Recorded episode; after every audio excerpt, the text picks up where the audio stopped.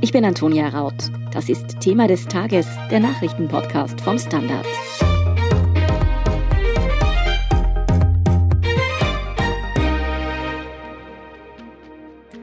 Wo ist Prinzessin Latifa?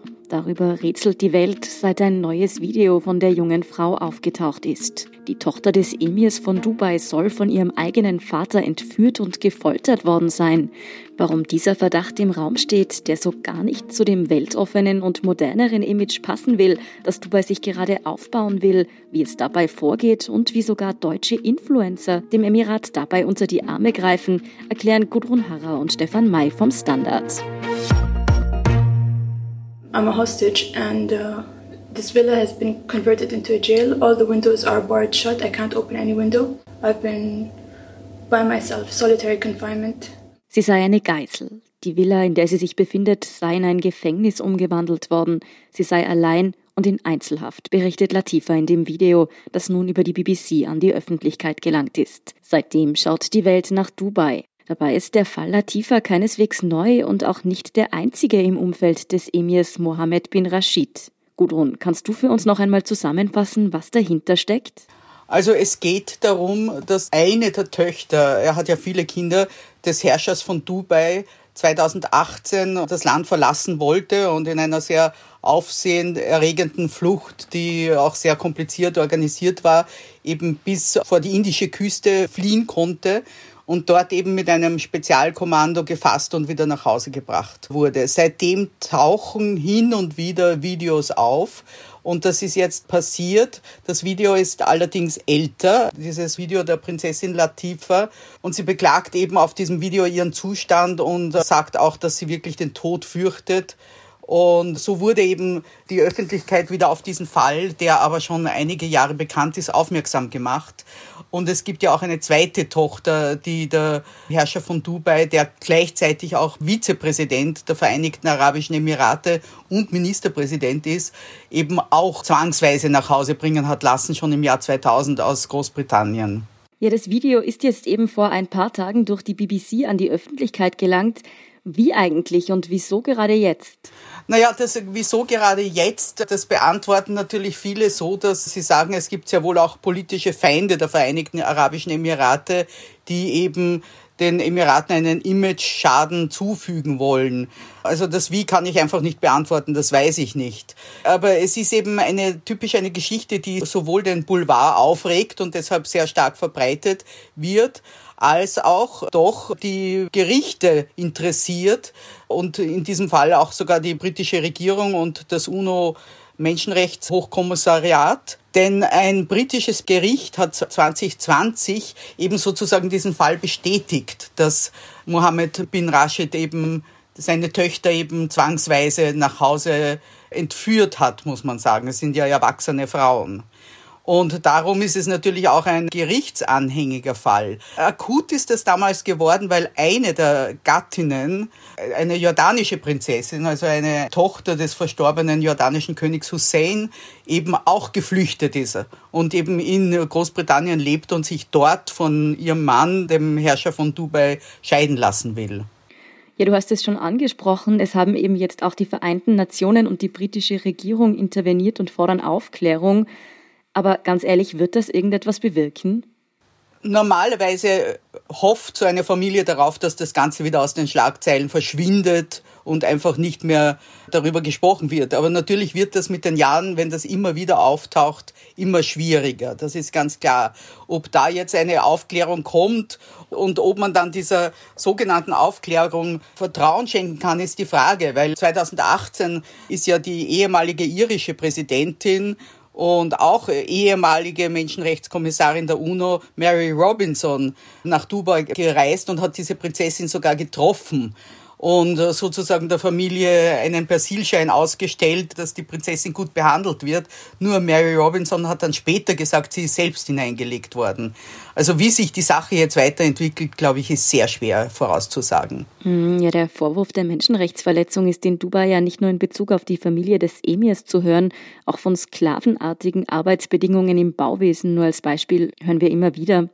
Wieso wird der Stadtstaat dafür eigentlich nicht international stärker isoliert?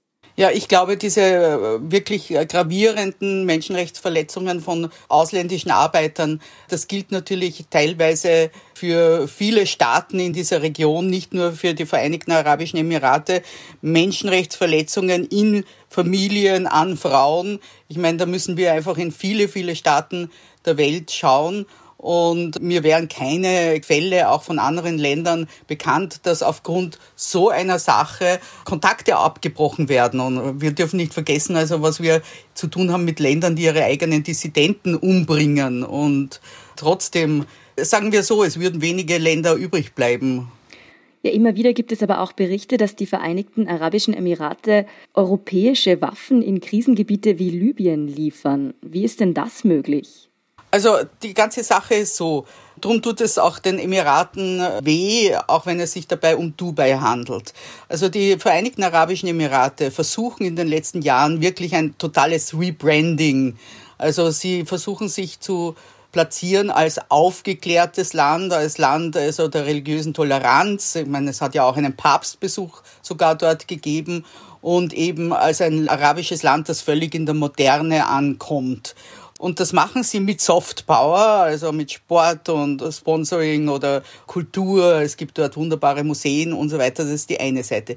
Die andere Seite, die du angesprochen hast, ist eben die sicherheitspolitische. Und hier sehen wir, dass die Vereinigten Arabischen Emirate weit über die Region hinaus, also zum Beispiel auch am Horn von Afrika und so weiter und in Nordafrika ganz stark eben auch ihren Einfluss spürbar machen.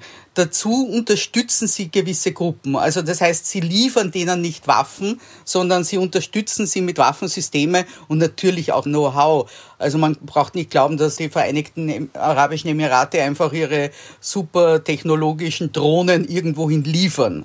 Sie unterstützen mit diesen Geräten Gruppen in Libyen. Also haben wir gesehen, also diese östliche libysche nationale Armee des General Haftars. Also es gibt da verschiedenste Fälle, was alles immer nur den Sinn hat, Macht zu projizieren. Zum Beispiel auch wenn die Vereinigten Arabischen Emirate im Südjemen Separatisten unterstützen dann tun die das nicht für die Separatisten, sondern um dort selber einen Fuß in die Tür zu kriegen, zum Beispiel in der sehr, sehr wichtigen Hafenstadt Aden.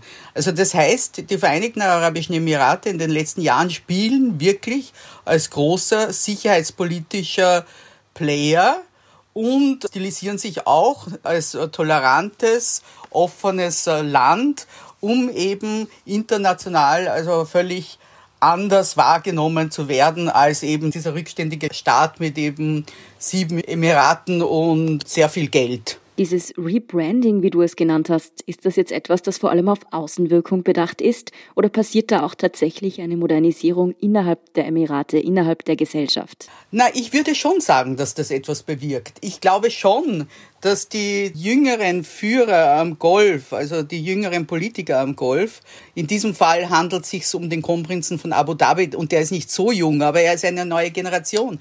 Die haben schon verstanden, dass sie nicht zum Beispiel diese Engführung des Islam beibehalten können, sondern dass sie eben einfach öffnen müssen. Und ich glaube, das ist auch durchaus ernst gemeint. Oder zum Beispiel die Entscheidung, die Beziehungen zu Israel ganz offen zu normalisieren. Also das einfach offen zu machen, die Zusammenarbeit mit Israel und eine Botschaft zu eröffnen. Und da gibt's auch wirklich gute Business-Kontakte.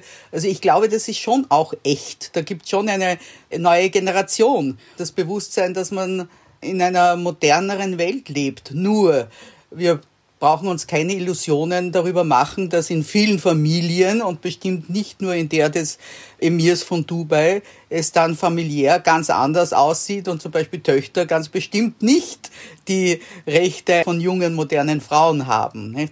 Es dauern natürlich solche gesellschaftliche Prozesse viel, viel länger als sozusagen die politische Entscheidung. Ne? Aber natürlich für Dubai das sich ja als Glitzerwelt und ganz modern und so weiter präsentiert. Und für die ganzen Emirate ist es eine sehr, sehr unangenehme Sache, solche Schlagzeilen zu bekommen. Negativschlagzeilen also, die so gar nicht zu dem Image passen, dass Dubai und die Vereinigten Arabischen Emirate sich gerade aufbauen wollen. Dabei dieses Image zu kreieren, lässt sich Dubai übrigens auch von echten Expertinnen und Experten helfen, nämlich von Influencern. Die werden teilweise gezielt angelockt und auch einige aus dem deutschen Sprachraum sind mittlerweile nach Dubai gezogen. Stefan, was hat's damit denn auf sich? Ja, es stimmt tatsächlich, dass jetzt zahlreiche Influencerinnen und Influencer nach Dubai gezogen sind und dabei betonen sie auch, dass sie dort nicht bloß Urlaub machen, sondern tatsächlich ausgewandert sind. Und zu diesen ausgewanderten Influencern gehören zum Beispiel Sammy Slimani, Simon Desue oder Georgina Fleur die posten jetzt aus Dubai ständig so nette Fotos von sich selbst in schicken Restaurants, vom Sonnenuntergang am Strand oder von der schicken Skyline und dafür gibt's natürlich dann auch entsprechend viele Likes immer. Ja, aber wieso ist jetzt eigentlich gerade Dubai für Influencer plötzlich so interessant? Gelten dort nicht auch strenge Regeln für Ausländerinnen und Ausländer?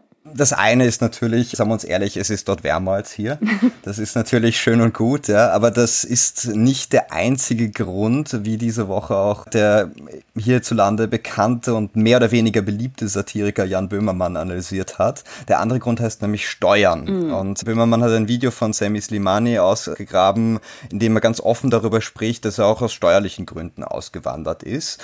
Denn in Dubai gibt es keine Einkommenssteuer und die Mehrwertsteuer liegt bei 5%. Das heißt, die Influencer verdienen dort Geld mit ihren deutschen Fans, der deutschen Reichweite, zahlen aber keine Steuern. Und dann gibt es natürlich die ganzen anderen Vorteile, die die Influencer gerne in Anspruch nehmen, wie jetzt zum Beispiel Essen in schicken Restaurants, die dem Scheich gehören, Flüge in der staatlichen Airline auf Staatskosten und sogar so ein Taschengeld auf Staatskosten für die Zeit, in der sie da in Dubai leben. Wahnsinn. Aber gibt es denn nicht auch Einschränkungen für die Influencerinnen und Influencer? Ich meine, die Gesetzeslage ist in Dubai ja nicht gerade liberal. Du sagst es, du sagst es. Die Sache hat nämlich einen Haken und dieser Haken heißt Influencer-Lizenz. Das ist eine Genehmigung, die man sich bei der staatlichen Behörde, dem sogenannten National Media Council, beantragen muss. Und nur wer diese Lizenz hat, darf in Dubai wohnen und dort in Anführungsstrichen influenzen.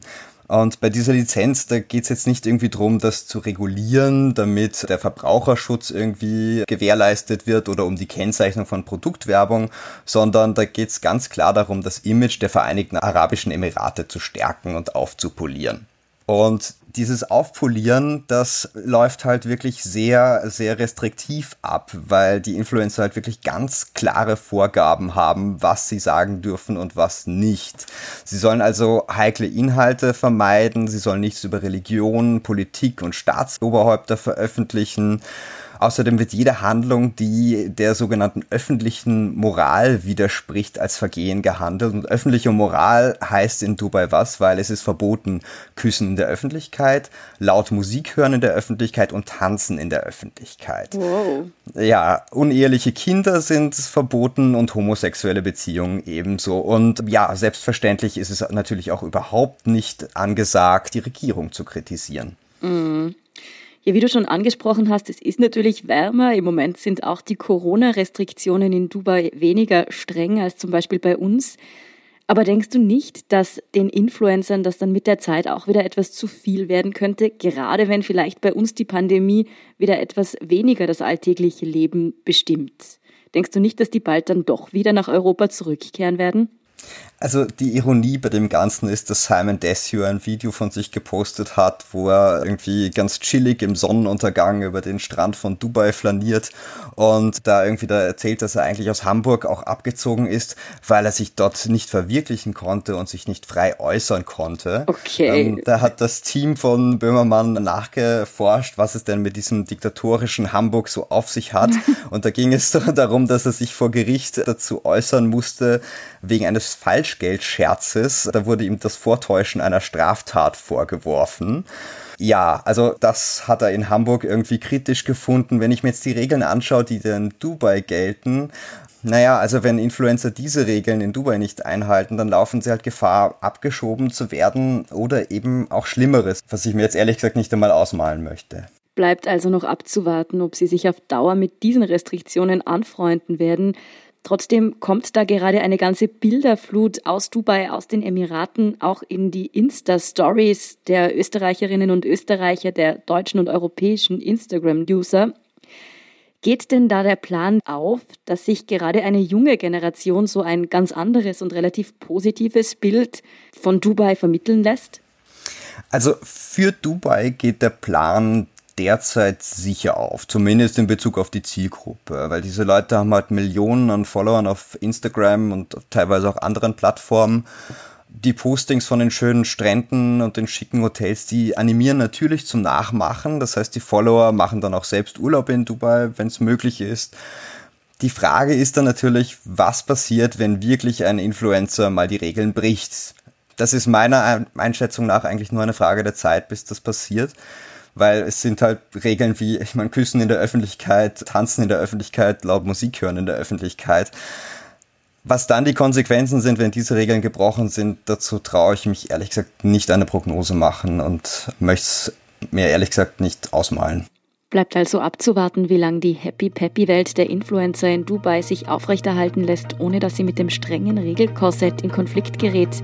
Vielen Dank, Stefan May und Gudrun Harrer, für eure Einschätzungen. Danke dir. Wir sind gleich zurück. Guten Tag, mein Name ist Oskar Bonner.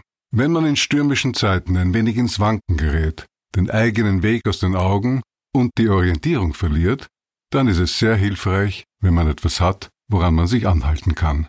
Der Standard, der Haltung gewidmet. Jetzt gratis testen auf Abo der Standard AT. Und hier ist, was Sie heute sonst noch wissen müssen. Erstens. Öffnungsschritte für die österreichische Gastronomie und Hotellerie sind mit Eintrittstests bereits im März möglich. Das hat Bundeskanzler Sebastian Kurz Freitagvormittag angekündigt. In der Krise seien Veranstalter, Gastronomie und Tourismus besonders hart getroffen. Testungen würden mehr Freiheit möglich machen, vor allem da die Bereitschaft in der Bevölkerung dafür sehr groß sei. Allein diese Woche finden zwei Millionen Tests in Österreich statt. Vereinbart wurde nun, dass am 1. März eine Entscheidung getroffen wird. Bis dahin soll das Infektionsgeschehen weiter beobachtet werden. Außerdem sollen Konzepte erarbeitet werden, wie die Eintrittstests gelingen könnten. Zweitens. Der rassistische Terroranschlag von Hanau jährt sich heute zum ersten Mal. Am 19. Februar 2020 erschoss ein Attentäter dort neun Menschen mit Migrationshintergrund. Anschließend brachte er seine Mutter und sich selbst um. Die Hinterbliebenen der Opfer erheben schwere Vorwürfe gegen die Behörden. Nach wie vor ist unklar, warum Auffälligkeiten rund um den Täter nicht nachgegangen wurde und warum beispielsweise sein Waffenschein 2019 noch verlängert wurde. Auch die Notrufzentrale war in der Nacht des Attentats unterbesetzt. In zahlreichen Städten wird heute den Opfern des Anschlags gedacht. Auch in Wien findet ein Gedenken statt. Und drittens, der NASA-Mission Perseverance ist die schwierige Landung auf dem Mars gelungen. Elf Minuten dauerte das kritische Manöver Donnerstagabend, dabei kam es zu keinen Zwischenfällen. Nun soll die Sonde Proben auf dem roten Planeten sammeln, die später zur Erde zurückgeholt werden sollen. So hoffen Forscher Hinweise auf Leben auf dem Mars zu finden. Mehr über die Mars-Mission können Sie in unserer gestrigen Folge von Thema des Tages nachhören. Und die aktuellsten Informationen zum weiteren Weltgeschehen finden Sie wie immer auf derstandard.at. Um keine Folge von Thema des Tages zu verpassen, abonnieren Sie uns bei Apple Podcasts oder Spotify. Unterstützen können Sie uns mit einer 5-Sterne-Bewertung und vor allem, indem Sie für den Standard zahlen. Alle Infos dazu finden Sie auf abo.derstandard.at und dst.at supporter. Danke für Ihre Unterstützung. Ich bin Antonia Raut. Baba und bis zum nächsten Mal.